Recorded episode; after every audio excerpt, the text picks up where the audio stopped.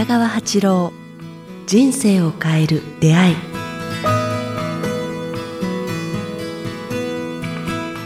こんにちは早川洋平です。北川八郎人生を変える出会い。今日は第8回をお届けします。北川先生よろしくお願いします。さあ今日はですね、えー2月これ配信されてるのが28日ということでいつも2月っていうとあのウルー年だったりいろんなことを思い出すんですけど、先生あの4年に1回オリンピックあるじゃないですか、ありますね。オリンピックとかって先生見るんですか、あ最近あんまり見なくなりましたえねそれはなぜですか？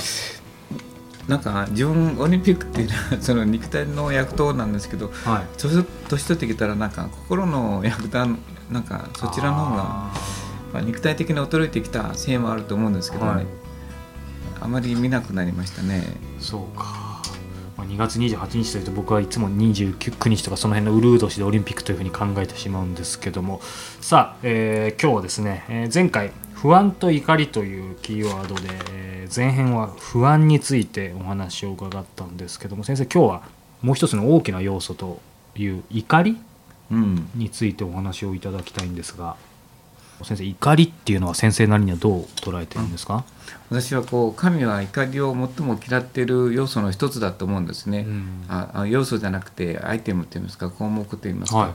まあ、神は怒りを最も嫌ってるなと思いますね、うん。だから怒りに怒る者に対しては厳しい掟を用意してると感じるんですよ、厳しい掟、うん、だから怒る人は非常にこう傷つけ合うと言いますか、うん。肉体も傷つけ合うしあの IS なんてイスラム国やはいはい。アラブの国を見ても分かるように、うん。壮絶ななんか争い血を血で争ったり苦しみもう見たくもないような恐怖っていうものを用意してますね。はい。あれ怒りがなければあの人たちにはあれほどの乱暴な恐怖とか悲しみをもたらさないと思うんですけども、うんうんうん。怒る者にはやはりそれ相応のあのお厳しい掟をもたらしてますね、うん感情が乱れて苦しくなるとか、はい。多くの人に恐怖を与えるとか嫌われるとかですね、で怒る人に寄りつこうとは人はしないですもんね。そうですね。で怒る人はやっぱり自分の思い通りの人生は歩めないんですよ。これ芸術に生きるとかうん。あの平和に生きるとか、うん。なんか絵絵を描いて生きるとか音楽とか。はい。ミサイルが飛んでくる中で音楽界なんか開けないですもんね。確かでアラブみたいないつも争ってる国では私が作ってるような陶器は持って生活できないですもんね、にうん。あの生活できないですよ。陶器陶器が芸術芸術とは、うん。とてもアラブやあの争ってる国の人たち怒りの中の人たちは、芸術として受け取れないでしょ、うんうん。すぐ割れてしまうから、うん。日本はやっぱ平和ですよね、うん。あの陶器が何十万もするっていうの。は そうですね。怒りの中にあった陶器陶器なんて投げればすぐ壊れてしまいますもんね。二度と。そうですね。帰ってこないものの一つですよね。平和あっての陶器ってことですねある意味、うん、先生いますあどうぞ、いやいいですよ。その怒りっていうことがやっぱり当然まあい怒ると言ってもいいかもしれないですけど怒った方怒られた方いずれにしてもいいことないのは、うんまあ基本的に誰しもが分かってると思うんですね、うんうん。で神が一番嫌うアイテムの一つだって先生おっしゃったんですけどそれでも分かってるけどなんで怒っちゃうんですかね？怒ってもいいと思ってるからじゃないですかね。怒ってもいいと思ってうんる、うん、怒りは本当に厳しいんだ。怒ってはいけないんだ。怒りっていうのは人生の大事なこう排除すべき感情なんだっていうことをこう、はい。あのきちんと教えてもらってないからじゃないですかね。なんとなくいけないとか嫌だって思ってても本当にいけないんだってことが分かってない、うんうん、だから小さい時に分かってそれをこう分かったあのその辛さとか嫌さ分かった人は後で怒ら怒怒ろうとはしないと思うんですけども、まあ、怒りが得ない良くないということは学んでいかないといけないことだと思いますよね。うん。でその怒りを取り除いた時のやや安らぎとか平和感とか、なんかこう笑顔とかいうのがとっても人生に勇気を与えてくれたり生きがいになるということを僕はもっとこう学んでほしいと思いますね。まあ神がちゃんと怒りの代わりに笑顔と安らぎというもの要素を用意しているということをこう知ってもらいたいなと思いますね。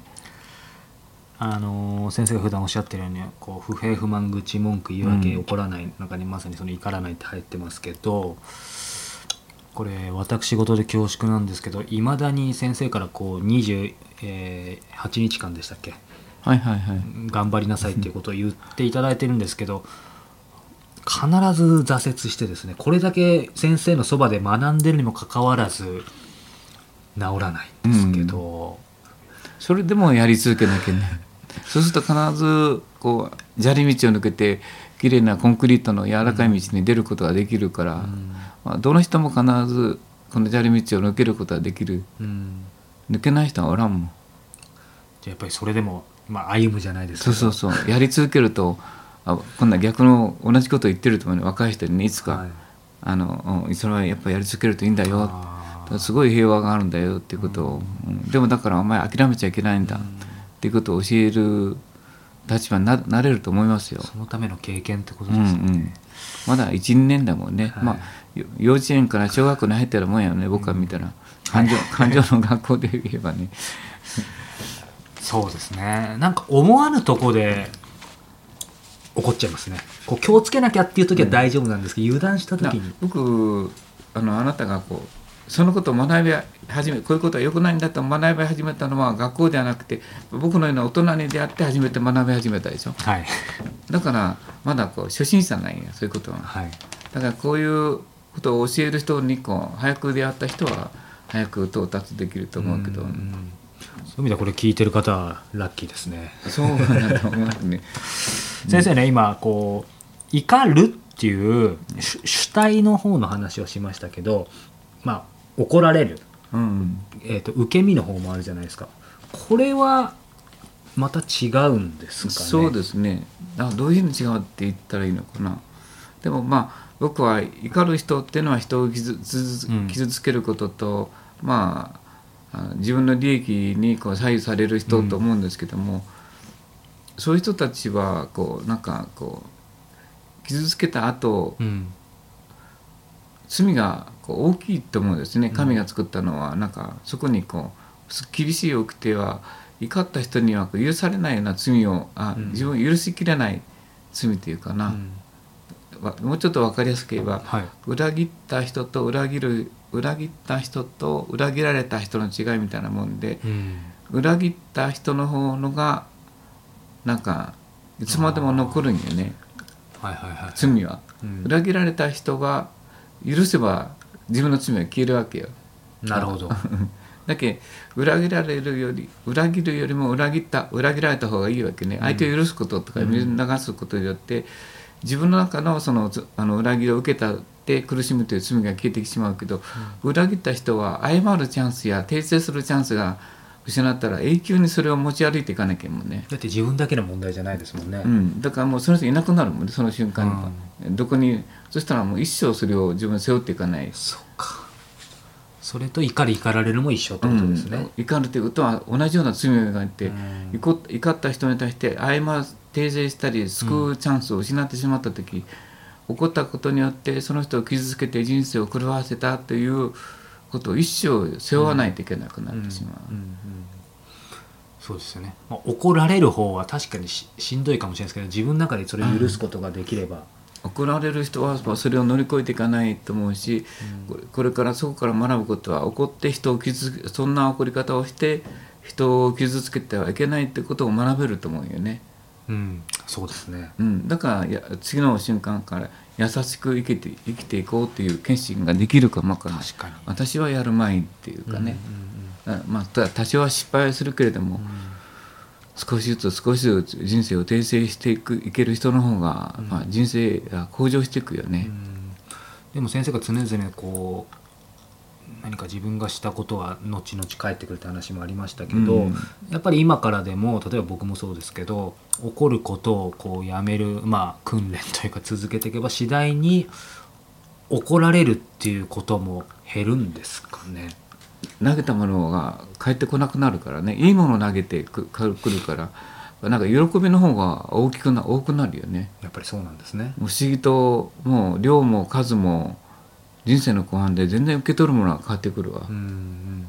不思議なくらいやだから乱暴にヤクザのように生きてる人とはい。平和化に生きてる人の人生の後半は全然違ってくると思うよ。同じ道も歩んでてもね恐怖と不安がある道なのかそれとも安らぐと皆から愛されて「おはようございます早川さん、今日もいい天気ですね」とか「あは早川さんこの間ありがとうございました」とか言う人が多いのかそれとも「おいお前金川先生とお前これやっつけたろ」とかいう声が人生の後半でいっぱい来る人の歩き方歩み方は全然違ってくると思う。だけど自分が成したことはすぐには返ってこないけれども必ず間を置いて人生の後半に受け取るように神は仕組んでるんよね。明らかにそうなんですね。ねもう人生の後半で確実に受け取るよ。うんうん受け取らない人はないいないぐらいまあこれはもう厳しい掟やね。うんまさに法則ですね。うんでそのことを知ってやっぱ良きことをなせうんまあ人を助けよう。ん。怒る中であ怒り怒る中でと言わないけどもうん。怒怒りの意味を知知って怒りを少なくしていこう。うん。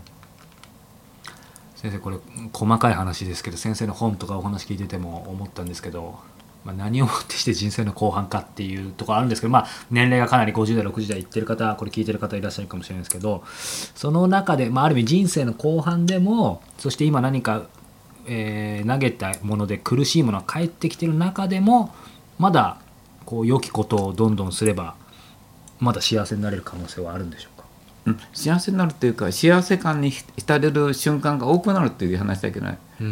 いつも怒りの瞬間が多いのかそれとも幸幸せ感の瞬間の方が長くなるかっていう違いよだからその数の問題じゃなくて時間、人生の後半の時間で穏やかに生きていけるっていうのは幸せ感に浸る時間が多くなるということだから、なるほど。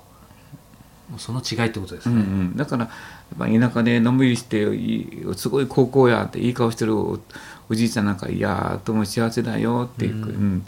人に喜び与えたらニコニコいけるしって言って、うん。その時間がな長いから顔が穏やかになるし生き方も穏やかになるから、病気が少なくなるよね過ごす時間でやっぱ違いますよね人の。そうやね。まあ激しく生きてもいいけども、人生の後半ではそれを取り戻すような穏やかさに生きるようにこう、うん。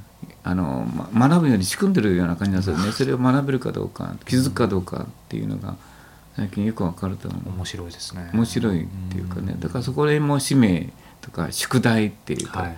今世の宿題という形で与えられてるような感じがするわ、先生ね今怒る怒られるの話も伺ったんですけど一個聞きたいんですけど怒るとすごく似てるけようで違う。叱る？うんうん。怒ると叱るってやっぱり違うんですか、ね、叱るはね叱るっていうのはまあできるかに感情が入らないのと叱るっていうのはこうその人に良きを良き未来を与えることが叱ることなんよ、ただこう欠点をついてダメをダメ出してあとダメのまま終わら終わった時はうん。それは叱ってるんや叱ってるんではなくて怒ってるんよね、欠点をただ言っただけで終うん、わったら、こうこうこうダメじゃないかこうどうすんだって終わってしまったらダメね、はい。だまこれダメじゃなくてこうするとお前良くなるよ。お前は才能があるし意欲があるしお前にはちゃんとこうなんかそういうチャンスがあるんだからこうこの方向にやればいいよって未来を与えることは叱ることないそうか、まあ、ある意味厳しいことも言うけど、うん。きちんと最後に。そうそうそう。ん。だから右足だけを出すと転ぶよ。ちゃんと左足出す出しなさいっていうそのなんか人生のこう、チャンスというかね、うん。あこうやってそうすると歩けるよとかあなんか未来を与えるっていうことが含んでるとそれは叱ることにつながると思う。うんうんうんうん。